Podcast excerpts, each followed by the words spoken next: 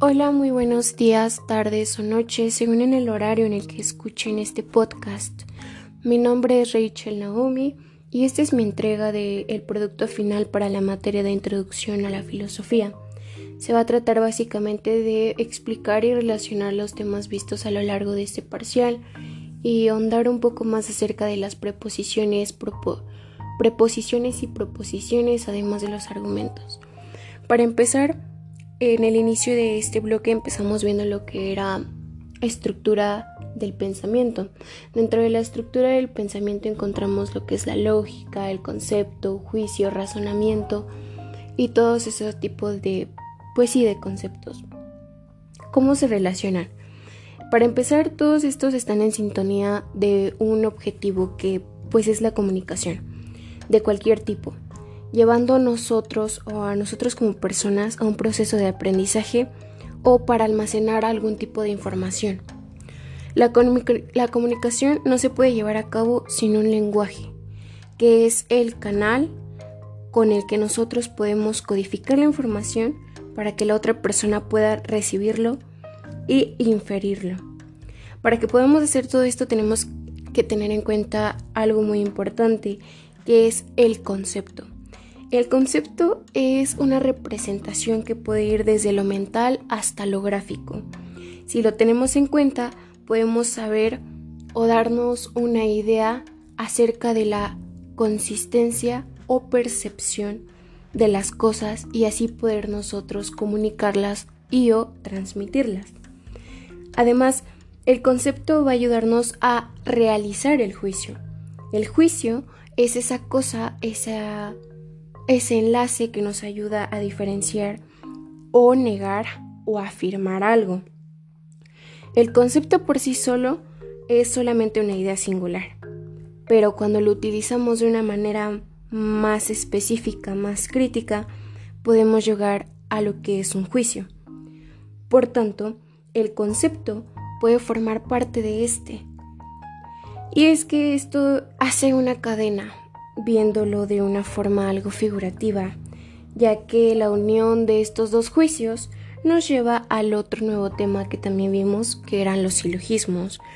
Este nos ayuda a llegar a una conclusión, como por ejemplo lo de todos los hombres son mortales, Sócrates es hombre, Sócrates es mortal.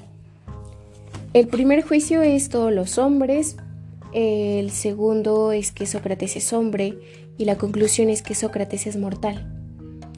Como último término tenemos el argumento, que fue uno de los últimos temas que estuvimos viendo, donde el silogismo y el argumento muchas veces puede ser confundido. Está relacionado, sí, directamente, ya que es la forma fundamental del argumento. El silogismo es la composición o la forma en la que se representa un argumento. Así el silogismo se convierte en argumento. Y vaya que hay argumentos tanto válidos como inválidos.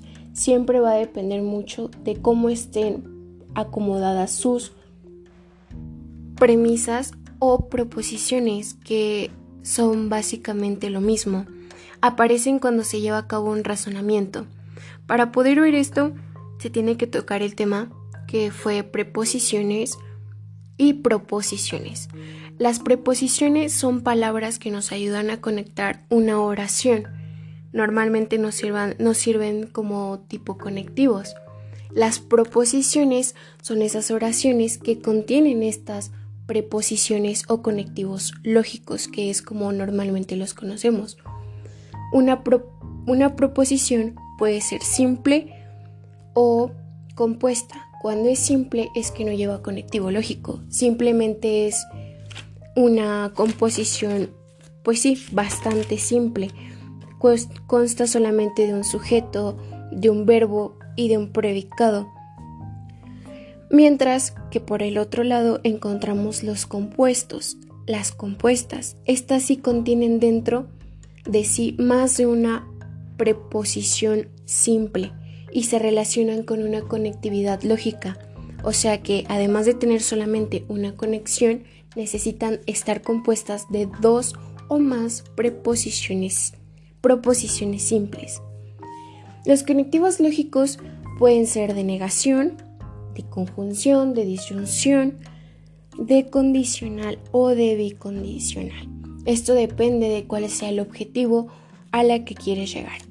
Volviendo a lo de los argumentos, para poder llegar a un argumento y para poder determinar si este es válido o no lo es, para determinar esto tienes que ver si la conclusión cuenta y tiene coherencia con sus premisas o proposiciones. De esta manera es como se relacionan todos los temas. Un lenguaje, una comunicación necesita llevar parte de una estructura, parte de un pensamiento y de un razonamiento. Así es como funciona nuestra sociedad, y aunque parece bastante simple para los ojos escépticos, realmente es algo más complejo de lo que pensamos. Y bien, este ha sido mi producto final acerca de la, de la, del tema de introducción a la filosofía. Espero que haya sido de su agrado y me despido, no sin antes desearles un excelente día y hasta la próxima.